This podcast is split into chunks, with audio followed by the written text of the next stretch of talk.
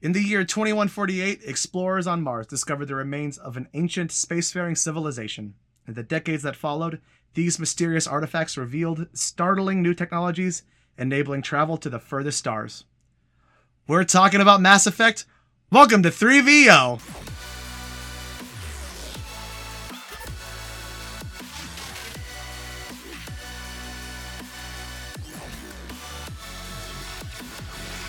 What's up, everyone? Welcome to 3VO, where we're all on the same team. My name is Jordan, and today we're going to be talking about Mass Effect. But before we get into that, let me introduce you to my co-host, Brendan Hampton. Hey, Brendan, every- how are you doing today, sir? Hey, good. Hey, everybody. My name is Brendan. I'm one of your hosts as well. Yeah, how you doing today, buddy? I'm doing all right. You know, hanging in there. Hanging in there. How about this- I'm doing okay. Uh, quarantine's been fun.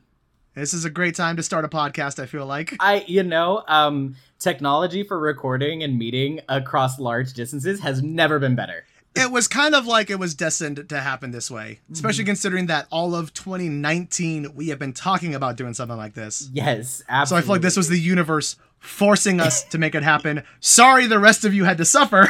I, you know, um, if if this is what it takes to get our podcast going, then I don't think it was worth it. I still don't think it was worth it. I'm I don't think so I either. Honestly, just like I would rather have Um, not had the podcast. I wouldn't have- really I- would I have would have passed in the last up. like I four years. Yeah. But hey, we're doing it But you know what? We're here now. So, as I said, we're going to be talking, we're going to be starting off our Mass Effect series. We're going to be talking about the first Mass Effect game. Um, but before we get into that, uh, just some house cleaning stuff while we're still in the main menu here. Uh, Brendan, are there any games you're playing right now besides Mass Effect? Yeah, um, I've actually uh, recently got the uh, Mario 3D All Stars that just dropped the Nintendo Switch. So I've been walking down memory lane playing Super Mario Galaxy um, and having Oh, just wow. a grand old time. I only played Mar- Mario Galaxy for a little bit, Ah, so I'm slightly familiar. I know it's a Mm. lot of fun. My little brother loves it to death, and a lot of people are in love with it. It's a really good one. How about you? What have you been playing? I've cause since we are about to head into October, and it's the, about to become the holiday of spoops. I re-downloaded one of my favorite horror games. I re-downloaded the first Outlast game Mm, just because classic. it's oh god, it's so good. It's so much fun to play, and it still it still scares the living hell out of me. Oh, yeah, absolutely. I Yeah. I still need to actually play through the entire thing. It's one that took me literally a full year to sit down and play through. Because every time I picked it up, I would just go, nope, nope, we're not doing this today. Not gonna happen. Not gonna happen. totally fair. Yep. All right. Well, I think it's time we really got started. Let's head into our main quest and let's go and start talking about Mass Effect.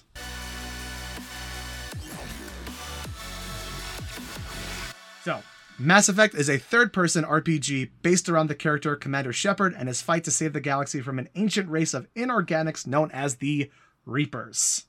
So, before we jump into how much we love, love, love, love this game, I think it's only fair to our audience that, in full clarity, we mention, at least briefly mention that we know that this game has some glaring flaws in it. Absolutely. Uh, this game came out a long time ago, and the gameplay is not perfect. There are large chunks of missions where you are raging at the vehicle that you're driving. Um, but it doesn't take a- away, like, it doesn't take away from it being a beautiful, wonderful game. yeah, if, if we had to bullet point some of the issues with it, it is definitely um, the actual shooting aspect, which is a problem because it's a third person shooter. Um, you know. uh, yeah, driving the Mako, which was designed by somebody who didn't have a basic concept of how cars on Earth worked. and then just kind of the fact that sometimes during the cinematics, if we want to call them that, character animations and facial expressions just kind of seem to do whatever they want, depending on the emotion of the scene. it was definitely a lawless place for graphics. It really, really was. However, despite all of those things that would normally, at least for me personally, because the way that you and I talk about games, Brendan, personally, um, all those things would normally completely ruin a game for me. For some reason, with Mass Effect, I still am so wonderfully invested in it, and I think it is because of the story and the characters involved Absolutely. that I just can't help but overlook all the gl- all the flaws and just all go, I love this game. Absolutely. I mean, since since the format of the game lends itself to you really being as invested in the characters as you kind of want to be, it definitely makes it how to put this it makes it really rewarding at the end. Even despite all of the like gameplay and graphics flaws you feel very personally connected to your crew and your romance option if you do that. Um yeah it's it gets you it gets you right here man. Yeah which is which is i'm glad you brought it up because it's something that um uh, casey hudson the creative director for the game talks about a lot in interviews is that he wants people playing the game to have an emotional investment. And not to give excuses but i think that that's probably where a lot of the investment for game design and stuff like that went into rather than the actual like shooting and running around aspect for it. Mm-hmm. I think a lot of it went into developing these characters and developing this world and making sure that you as a player felt invested in all of it. Absolutely. And I think it really shows because when you know, when you talk about other video games, you talk about like the action scenes and the like big boss fights and things like that.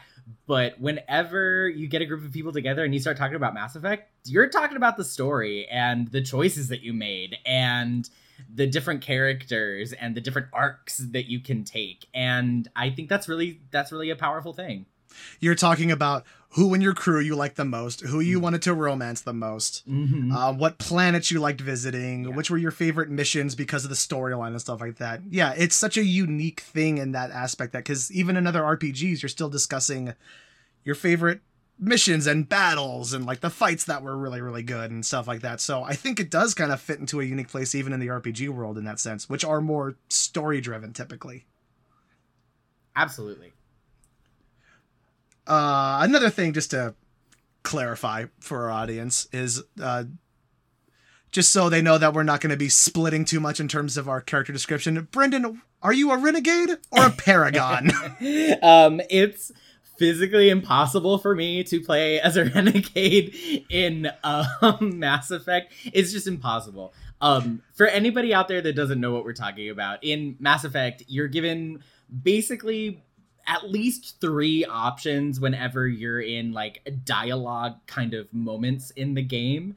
Um, there's generally a choice that's like very upstanding, very like hero um, quality qualities um there's kind of like a middle of the road that is kind of neutral and then there's like options that are like i'm a badass and i'm here to kick your butt. Uh, and and i cannot bring myself to choose those options. I just can't.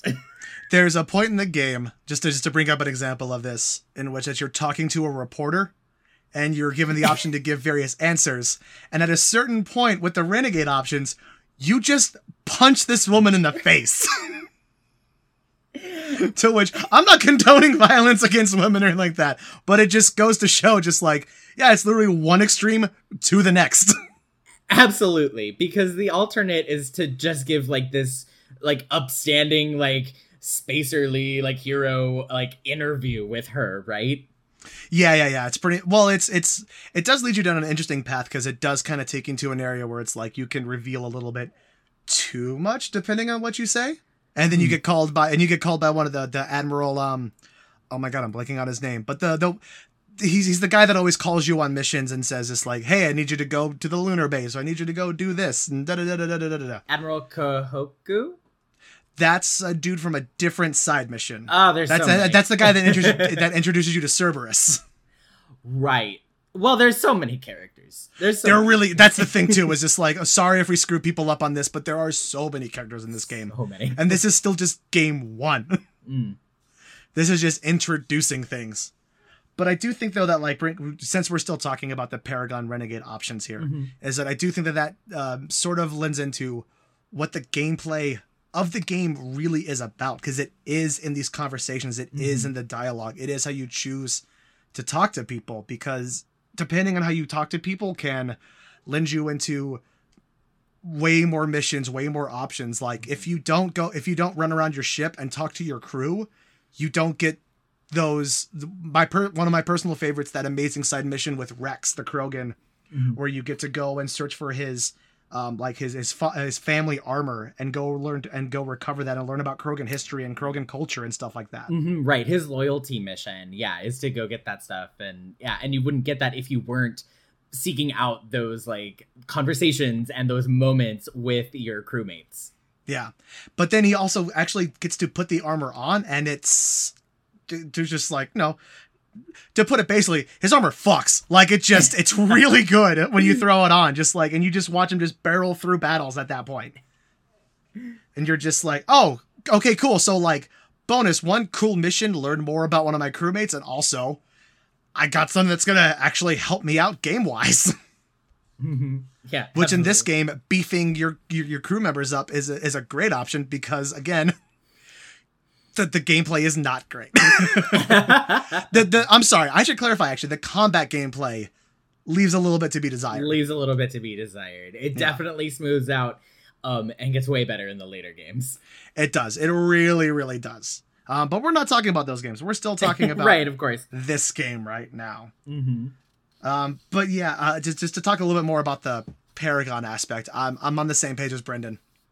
I just I've done I I, I have done a Renegade uh, playthrough of Mass Effect One and Mass Effect Two. Um, they both hurt my soul deeply because I didn't like being mean to my crew members or making those terrible terrible choices that the game makes you make. it's just it's so rough. Some of it's so rough. Yeah, I, I, it affects you. It really does. Like it, it, it gets you right here. Like there's no other Mhm. way to put it. It's true. It's true. Uh, but that's but but that lends into how well the game is made in terms of like having you explore your ship and talk to your crew members and stuff like that. Which leads me into the next thing I really, really wanted to talk about here, which is the Normandy itself. Mm-hmm. So, if you don't know Mass Effect, um, Normandy is your ship. You are Commander Shepard, captain of the Normandy. Um, and one, it's one of my favorite ship designs. I'm sorry for anybody who's listening to this on audio, but I do actually have a gorgeous model of this beautiful ship. Wow. It's such it's such first of all it's i just I, I do love the design of it you could see like the practicality of it but also it's just it's a gorgeous looking ship but also despite the fact that this game doesn't have like a real s- it does have a space exploration aspect to it but you're never like flying the ship around like you're not like in the cockpit flying or flying it around and whatnot um but you still feel like you're in command of the vessel you still feel like you are the captain of the ship and there's something that's always been fascinating to me about how they managed to do that without making it a core mechanic of the gameplay. yeah. Um, they kind of strip it down and just make it like very basic almost because you do get the choice to like fly around to like different like galaxies. And you can go back to the citadel which is like the main kind of hub uh for the game. But you're not uh, you're not actually piloting um which is nice. I think it's i think it's nice to have that like simplification to a degree. Yeah. Plus, I really wouldn't want to pilot that ship considering we have the best pilot in the goddamn galaxy, fine. Joker behind the wheel. he's if we're going to start talking about characters, let's start with one of my favorites of all time. I was gonna say he's definitely my favorite character. He's, uh I love Joker. I just Yeah. want the best for Joker. I know. So so to clarify, Joker is the pilot of the Normandy. He has um he has a condition known as I think it's Vrolik syndrome. Yeah, Vrolik's. That's right.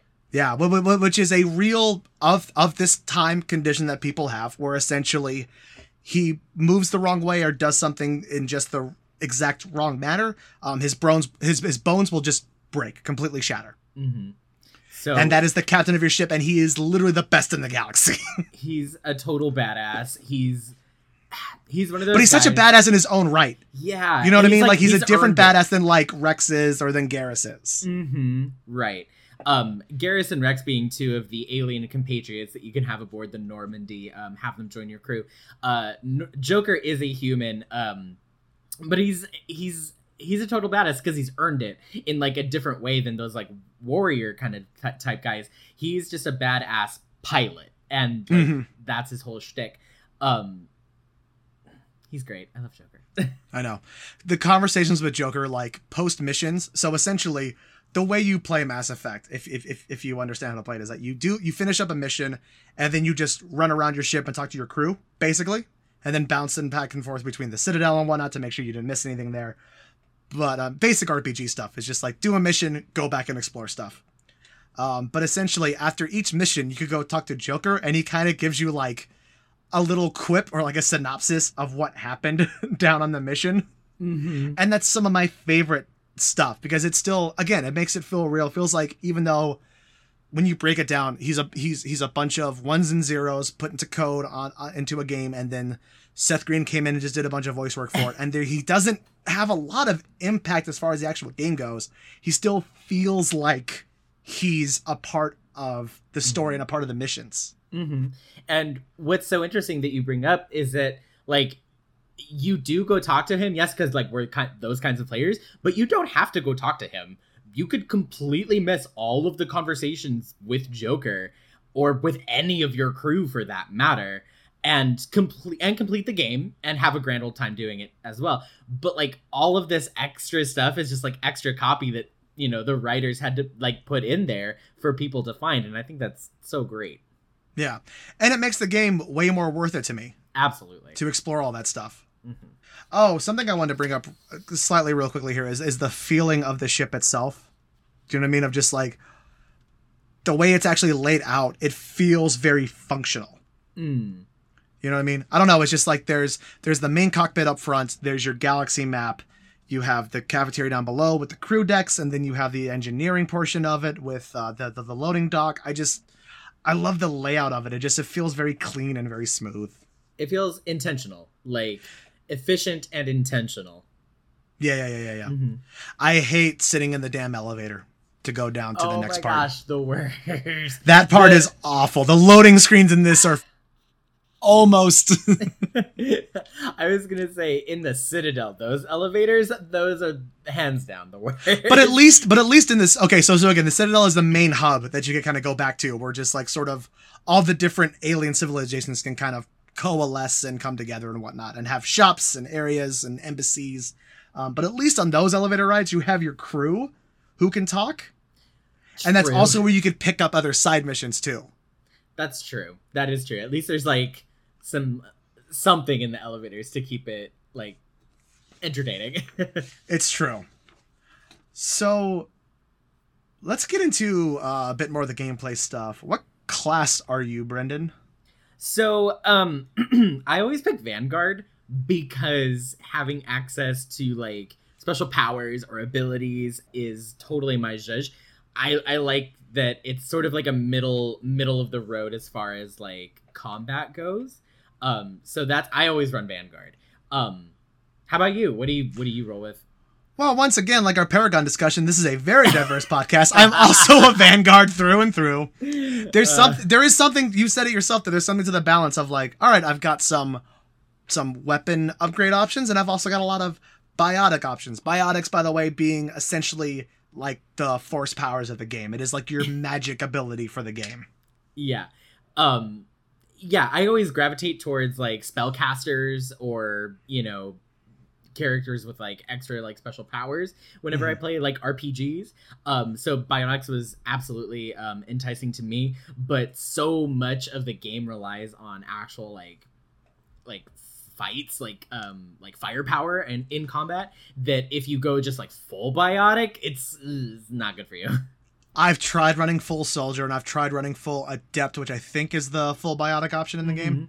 And it's just, it's just, there's no balance to it. There's just, I'm sure later on when it gets easier and just like, um, the, the, the, like the shooting part of it is just a mechanic in the game and it's not something you have to worry about as far as like upgrades and stuff go. I'm sure it's fine. But in game one, I personally feel like you need that balance. Otherwise, it's the, the game is not going to be fun to play. Mm-hmm. Absolutely. Yeah. Uh, for anybody listening that maybe doesn't know, in Mass Effect, there's kind of like three schools of uh, combat abilities. There's um, just straight like soldier abilities, so like using guns and things like that. Um, there's technical abilities, which is like hacking into robots and um, you know deploying mines and things like that. And then there's the biotic abilities that we've been discussing. Um, and at the beginning of the game, you get to pick one of six classes, which can be just full tilt in one of the schools or a mix between two of them. So Vanguard for um, you know the class that we chose, that would be a mix between soldier abilities and biotic abilities. So yeah. what's cool is that the game gives you that right at the beginning and you get to tailor your kind of experience to the way that you kind of like to play and you may have to you know spend some time figuring it out at the beginning like oh do i like these? Do i like tech powers? Do i like biotics? You know? But once you figure it out you can just roll with that and then you're set for the whole game. And then the two subsequent game titles after the first one. Yeah. I can't remember who it was specifically who did it but when the game first came out um, rooster teeth uh, did a review for mass effect and they said that it's a very frustrating game the first time through, but on your second playthrough is when you really get to have fun with it because now you understand how the game works. Mm-hmm, absolutely. Um, something else that you get to tailor at the beginning of the game is like your character's background. So why don't you tell us a little bit more about that, Jordan? Absolutely. So my Shepard was a colony kid from Mindoir. His colony was attacked by slavers, and he was the only survivor as far as he knew. Um, he was only saved by a passing Alliance ship, which is essentially the human military for the galaxy.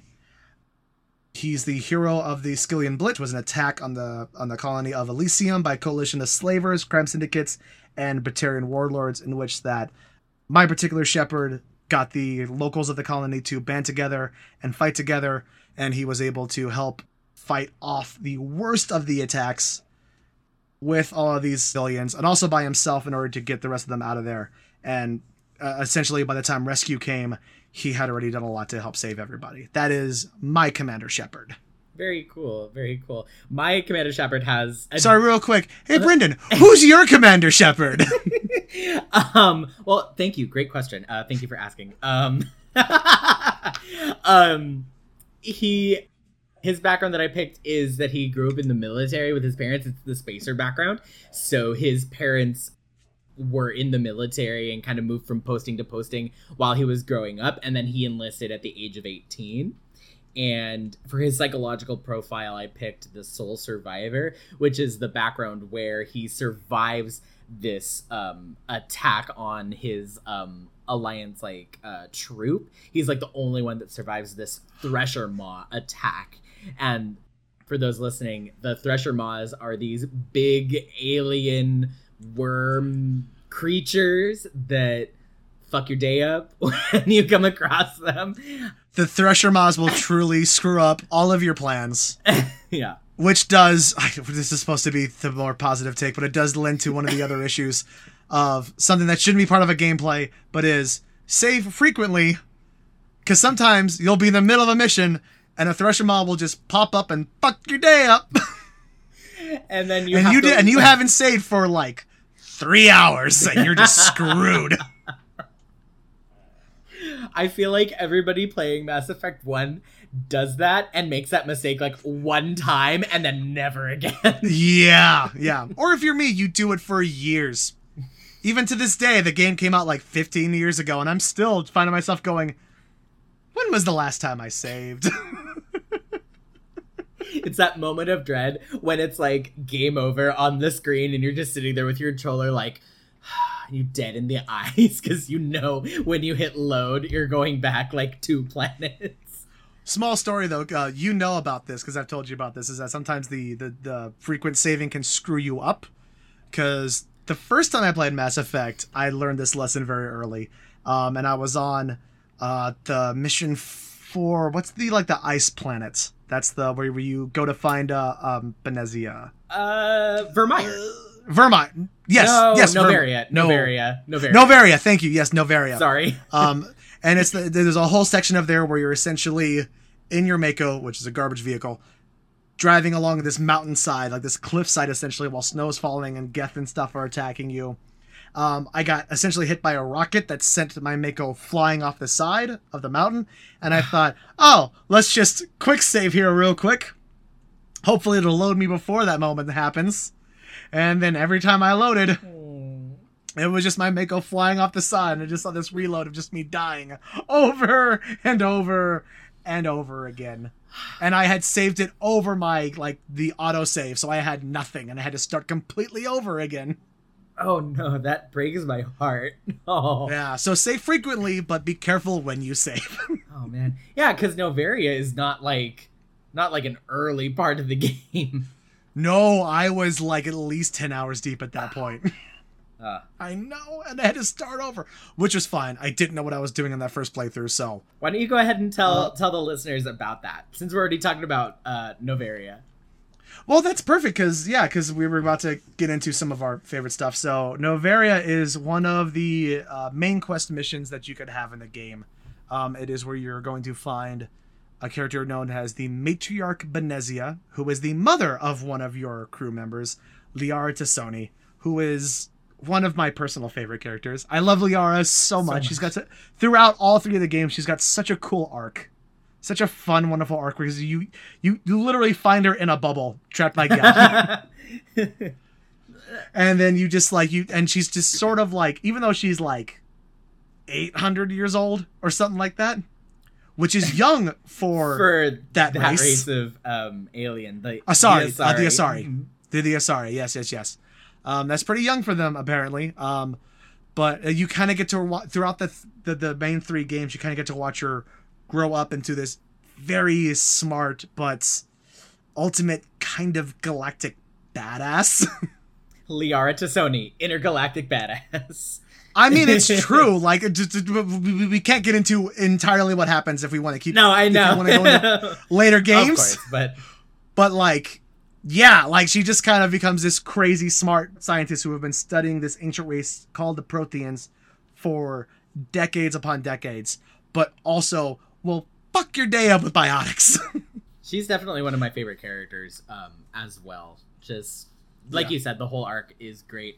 Um, and Noveria is one of uh, the cooler, um, the cooler missions in my opinion too, because you get the whole Cooler. ah, because snow. it's icy. Ah. I'll be over. it. Edit that out. Um, um, Damn, that's cold.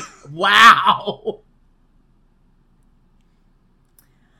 Anyways, Yeah. um, Noveria is one of. Oh, didn't even mean for that to be a joke. You didn't even get it. Ugh. I didn't. now, now we have to edit this out. we We we we, can't let the people think that that's how we behave. It's true. While we're discussing characters, we haven't even talked about our main antagonist at all. Oh. so we should talk about him. that's for a a, good little point. Yeah, uh, go right ahead. So, so while the over, so while the for for the trilogy of the game, the over the, the main thing is stopping the Reapers from destroying essentially the galaxy. It gets a bit more complicated than that, but that's the basic idea of it. But in Mass Effect One, your main goal is to stop this character named Saren, who is a say it for me, Brendan. He's a Turian. Spectre. I remember oh, what it is. Spectre. I thought you were going for the alien race. Wow. No, I remember Turian. Couldn't remember Spectre for some reason. Tell the people what a Spectre is. A Spectre is essentially the the, the galactic version of a 007. He can the, uh, a Spectre can go anywhere. They could do anything um, with, with impunity. Um, they they they have the council, which is essentially the main government of the entire galaxy as they know it. Um, they they have their authority to go about any mission, however they see fits. Which is where I again the main renegade paragon option comes into play because then it's like, well, I can do anything, so then I can just walk in and shoot everybody in the face. They can't do anything about that because I'm a specter, or you could still choose to go about it the proper way. But then the main point of the game is that this character Saren, who is a who, who is a specter, a very well respected specter, but also very feared as well because he is definitely if you if you wanted the in-game option of it, he is definitely the renegade of specters in the game. Um, he has aligned himself with these inorganic creatures called the Geth, um, who are serving at the behest of the Reapers, and he has aligned himself in sort of to try to get on good terms with the Reapers before they invade. And he has now become their main tool in order to help their invasion happen. The thing that I find interesting about Saren, though, is that as you he's he's being corrupted by uh by the the Reapers um, and by the Geth and whatnot. Um, but the more you learn about him, even before all that, he was not like a cool dude, to put it in basic terms. Right. You learn from a mission from uh, one of the characters is that he had the option to save a bunch of people at one point during a mission, and he chose to just to kill them all because that was just easier for him. Yeah, yeah. He was not a he was not a benevolent guy. No, not even like a little bit. Not even a little bit. so you have no qualms about chasing him all over the universe to stop him.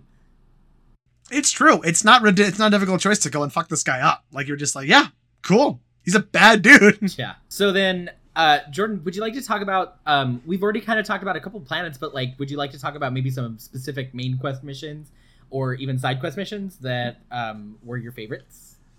Um, yes, I would personally love to talk about some um one in particular side quest mission that is well this is good too because it also lends into the different backgrounds that you could pick for your Shepard and how that also lends into the story for the game. So based on some of the backgrounds you could pick, um, it opens up different story options that can happen for you in the game. My personal favorite, based on being a colony kid from Mindoir, is the slave girl mission with Talitha. So at one point in the game, you land back on the Citadel, and this is after I don't know how much time in the game, but after a while, you land back on the Citadel, and you walk you, know, you walk in, and as soon as you go down the elevator, you get a call from one of the C-Sec or basically a security officer to come back up to the loading dock because there's an issue with with with, with a young woman who was distraught and having issues. And you go back up and you find out that she is a recently rescued um, sex slave and they're trying to get her to calm down and come back with them but she has gotten a hold of a gun and is freaking out and the whole part of this game is just your commander shepard getting her comfortable enough to get close enough to her to either give her the sedative or hand it to her herself so she can take it. And you just get these little and, and it's just this this dialogue ensues. And first of all this voice actress who plays this young girl is absolutely incredible. But you just get but um you just get this stuff with just like where you get the brutality of what happened to her. And it's just it's so it's just it, it goes back to what i talked about before with what casey hudson was saying about the emotional investment. I just i played this game when it first came out i don't even know how many years ago over 10 years ago at this point now. Um, i've done this mission a dozen times talking about this mission still gets me kind of emotional. Because it's just the way it's done there. There's a particular line i'm trying to remember exactly how it goes but um she said uh, the character says because she talks she's so broken she talks all in third person. So it's all she does this she says that she does this and she's talking about her experiences and she says um, when she thinks about her parents she cries and then the masters beat her because she's wasting water. Whoa. Yeah it's really and and to me it, it it's the mission that kind of gets to the core of mass effect for me because it is so emotional and it is so brutal and especially because your Shepard you find out that your Shepard that that she came from Mindoir during that attack as well that your Shepard survived in Mm. um, but she got taken by the slavers. And so learning that you were almost one of those people is how you connect with her and you say, listen, I essen- essentially, it's a discussion about understanding PTSD Hmm. and knowing that, listen, we're both fucked up. You just didn't get the same help that I did. You know, I joined the alliance. Um, I got to get out of that stuff. I got to essentially break through it and have help. You didn't have that. So you're just uh, and just I, I I can't even relate to how broken you've become now. But we want to help you and we're here to help you. And to me that was my commander Shepard was just like I will try to help you no matter what. And that doesn't mean the cost of life. It doesn't mean the cost of the galaxy. It doesn't mean the cost of your crew. It means I, I, I will sit here and just listen to you talk for two hours if I have to, if that means that I'm gonna help save a life tonight. Sorry, apparently that mission still gets me. Wow. Jesus Christ. Um, if anybody at home thinks that video games are not art, uh, we are here to tell you otherwise. the emotional connection that I get from this mission, it still screws my day up, man. But in the best way possible. Mm. I love that mission. It's one of my favorites. But yeah.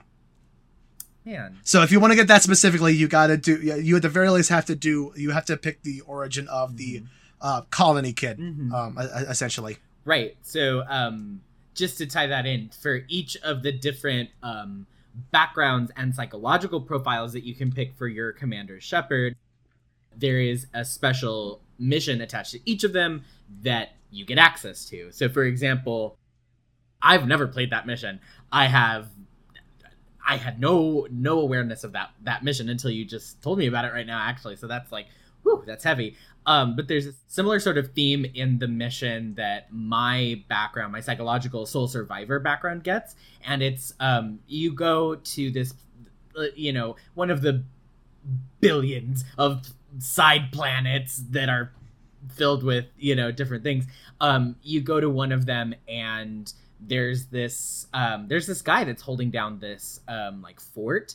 And he's kind of like a little like messed up because of things that happened to him and you find out that he also survived the Thresher Maw attack that you believe that you were the only sole survivor of, that the whole universe thinks you were the only sole survivor of, and he got picked up by Cerberus, which is um, one of the organization that features more prominently in games two and three. Um, but he got picked up by them and like experimented on them, and he's a little like snapped in the head. Um, and and it's a similar sort of thing. You as Commander Shepard can go in there and de-escalate the situation and make a difference for somebody, like a very real difference. Yeah. I, I, I, I've, I've done that mission too, and I love both those missions for the clarity of just kind of like it's not about running in guns blazing. Mm-hmm. Sometimes mm-hmm. it is just about going in and understanding just like how screwed up somebody is because of what's happened to them. The game really takes looking back on it, it just it really just hit me. The game takes trauma very seriously in terms of its plot and its storyline goes. It doesn't discredit that, which I really, really appreciate because those are some pretty big issues for something that a lot of people don't consider to be high art to, for something for, to take as seriously as it does. Like that's that's a really big thing for me with, with, um, within a game like this, and it covers all the spectrums. Like you got the two extreme examples of like your like for yours, it was a soldier dealing with PTSD and experimentation and just like essentially being left behind. Mm-hmm. And then on mine is this young girl who was um, sexually and emotionally and physically abused because she got because she was a slave, and it's just both don't take either one more serious than the other one in terms of how you deal with them in the game. Like, does that make sense? Mm-hmm. Like emotionally, Right. like they're, they're both treated like on kind of the same level, Uh, which I really really appreciate. Mhm. Well, Wow, well, okay. uh, wow, uh, that took a turn. it did. Hey, It that's did. Okay. It still it to, to me it still proves the point of the game though that it's like you know me personally I've been playing this game literally since it came out like at least once a year I do a full playthrough of the trilogy and it's still and it could still hit me it could still hit me hard like that Well, let's turn it back around and talk Yeah. some more about our favorite, uh, like positive things about the game. yeah well yeah then I was gonna say that's something that I really really like about the game I can only speak a little bit of it because the way that I'm gonna play through the trilogy on this run um but an option that the game also lends you is romancing your crew members. Brendan, who might you be planning to romance? in Okay, the game? so listen, my first run of this game, I romanced Liara because I mean, it's Liara. Um, she cute as fuck. she cute as fuck, and also, and also, I I didn't know this, but um, in game one, if you're playing a male Shepard, you can't romance any of the gentlemen in your crew. Um, it is a flaw in the game that there is- is not a lot of yeah. yeah, we don't forgive the representation but- is not great. in game one. Now you can Yes. romance one gentleman in game three, but you have to not do anything in games one and two. So I'm playing the long game, and I'm. oh, you are okay. I was I was wondering because I knew that. I was wondering if that was your plan. Yeah. So. So long game plan. So you're gonna go through two So games. I'm gonna- anybody. Mhm, Yep. You're just swatting the pussy off, just like nope. I'm saving myself for one man. Something that has never been said about me. But Oh, yes. I am also playing a bit of a long game. I'm gonna wait until game two, and then I'm gonna start romancing Tali. oh. We love Tali. So Tali'Zorah Vas Noraya at this point is a Quarian. They're sort of space nomads. There we go. Perfect. They really don't have a home because this is the race that invented the Geth, which were essentially originally created just to be robots that kind of served the Quarians, but because they also developed AI with them, they eventually developed their own conscience. And there was a war between the Quarian and the Geth, and the Quarians were essentially driven off of their home planets.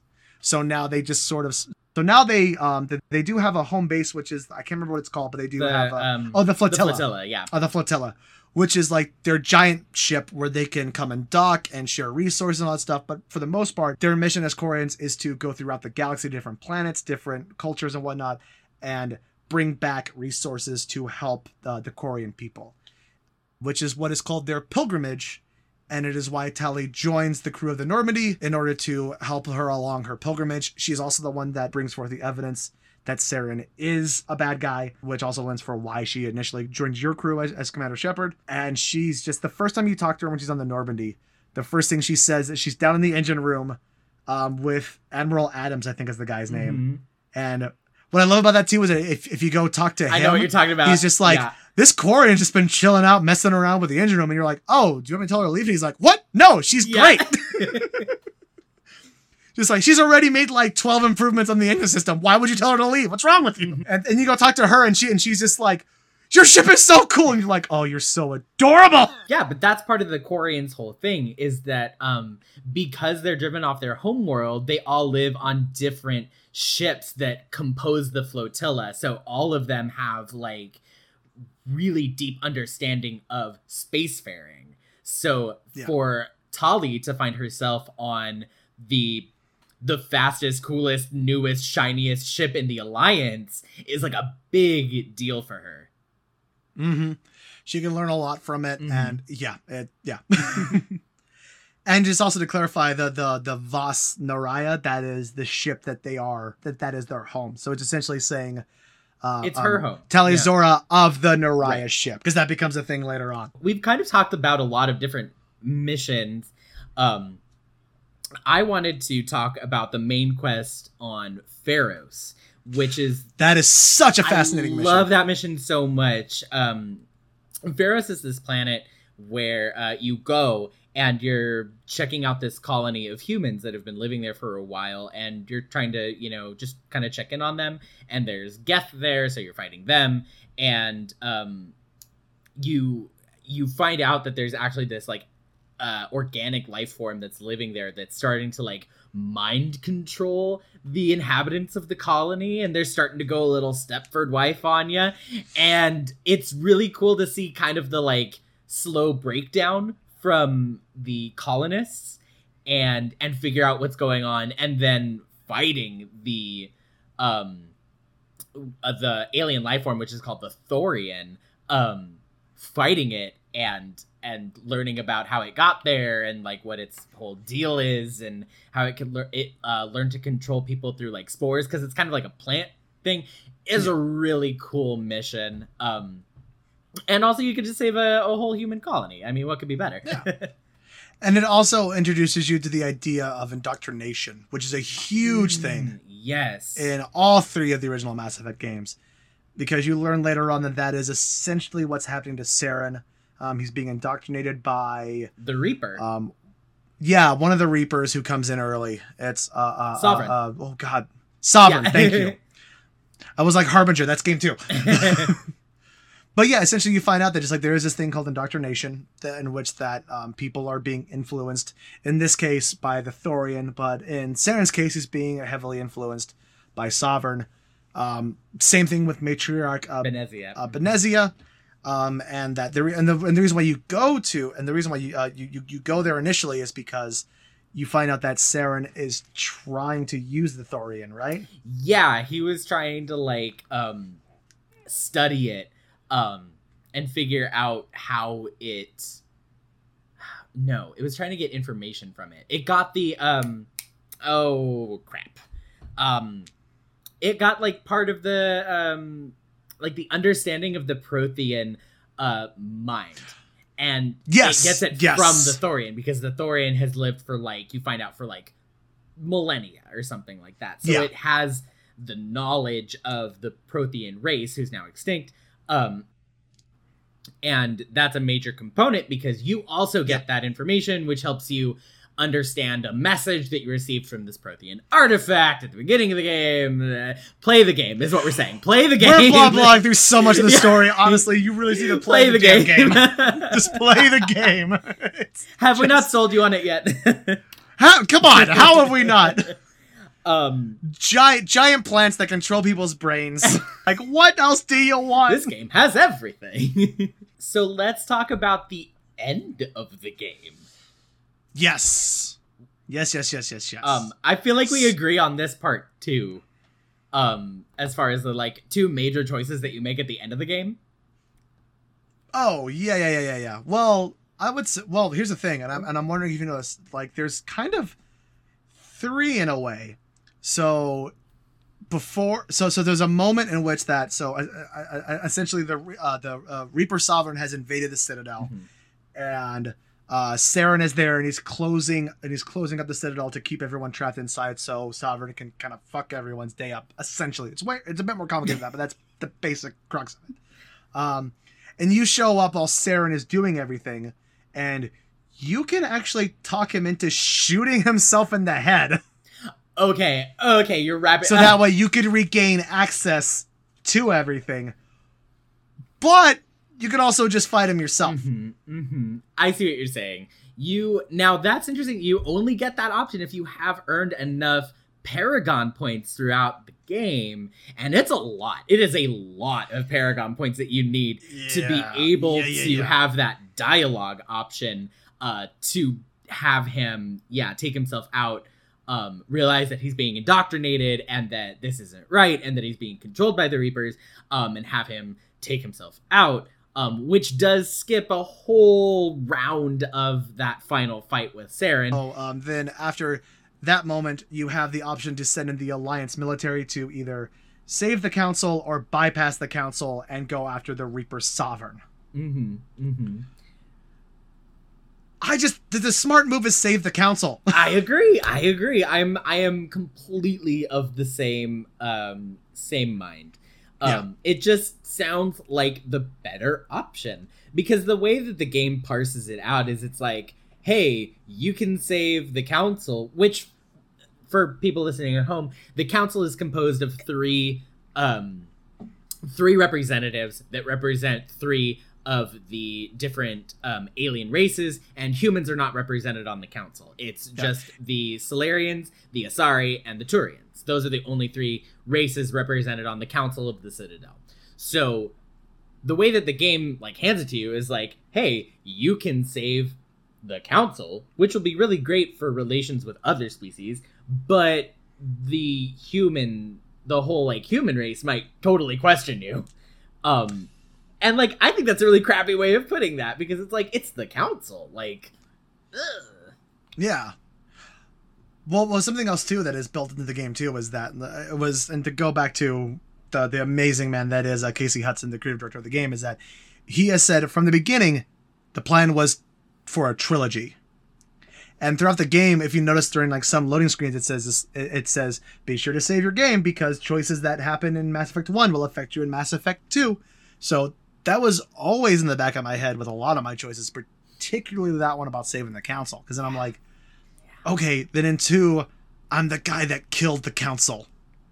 yeah. Like, who's gonna want to fucking work with that guy? Yep.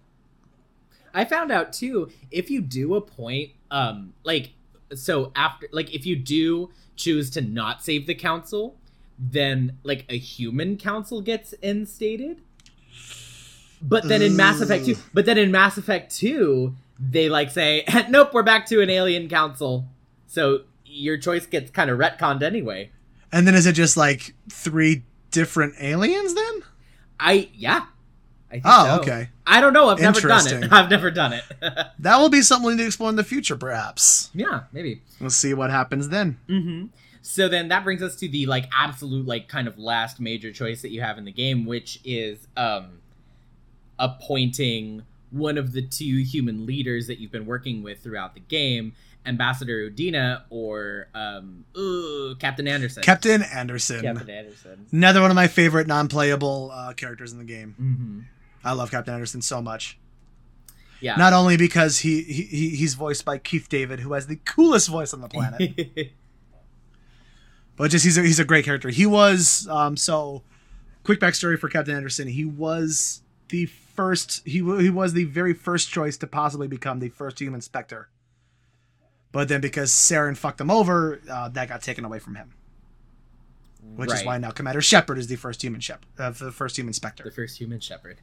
The first human Shepherd. the very first of all the human shepherds. yes. But yeah, the, the choice comes down to do you appoint Udina or Captain Anderson? uh, Anderson, hundred percent. Always Anderson. Anderson. Who who who who picks Udina? You have to like deck Udina, or Anderson has to deck Udina for you to get off the Citadel going into some of the final missions. Udina does nothing but screw you over at every point that he could possibly try. Total to dickbag. So why Total why would dickbag. you ever? Yeah, I don't know anybody who's a Mass Effect fan who has ever picked Udina for that part. yeah, no. I the choice is don't- clear. Yeah, the choice is clear. It's Anderson. He has a spine. He's he's trying to be a good person, and also not a fucking douchebag politician. Which is hard to be. It's true. It's true. But yeah, so uh, uh, essentially, you pick Captain Anderson, and the game ends on a. At least if you go the Paragon route and you see the council and appoint Captain Anderson, ends on a mostly high note. um, in terms of like you know saving as many people as you can the council recognizing what you've done for the galaxy but then your Shepard does walk away going we're not done yet because the reapers are still coming hmm Yeah. which does set up an interesting precedent for just kind of being like oh no no no no no this isn't done we've got way more to do like i said just from one reaper. There's an entire fleet of them showing up which is again i think that like, even after even after the final battle and after everything you do have one last fight with Saren because um, full indoctrination has occurred on him through Sovereign and he and a Sovereign attacks you through Saren one last time you have one last battle with him um, which then allows uh, the the uh, the rest of the ships fighting trying to fight Sovereign to take him out finally. Um, but it's just it's still the last gameplay mechanic in the game to me is still a choice. It's still picking who's going to be the human on the council and i love that. That again it's the crux of the game is choices is choices. um Absolutely. choices based on emotion by logic and everything else. It's like it's still the i, I just i love that that's the final thing that happens in that game.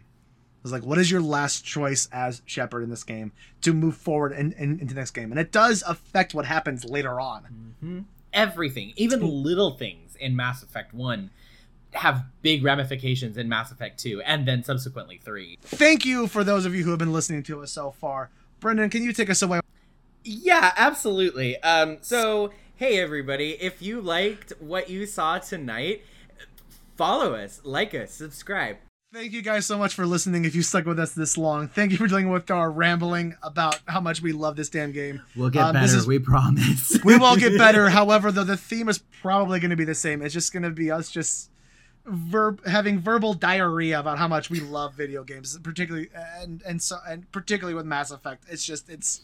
I could talk. I could keep talking about this about this one game. We got two more games in this trilogy to talk about, and I could probably still talk about stuff from just this one game for another three hours. However, no one wants to hear that from me or you uh, no, I don't. so so as gracefully as we can, we'll be ending. We'll, we'll we'll dismount now, and again, just say thank you so much if you stuck with us this long. And Brendan, thank you again for going on this journey with me. I really Jordan, appreciate it. thank you for being my co-host, my co-pilot, my I mean all of those things. Like we're going to have a grand old time. We're going to I'm I'm I'm looking forward to everything that this show is going to be. Oh my god! For this episode, you were the Joker to my Commander Shepard. Oh! Well, on that lovely note, let's say goodbye, Jordan. All right. Thank you guys again, and we'll see you next time. Bye.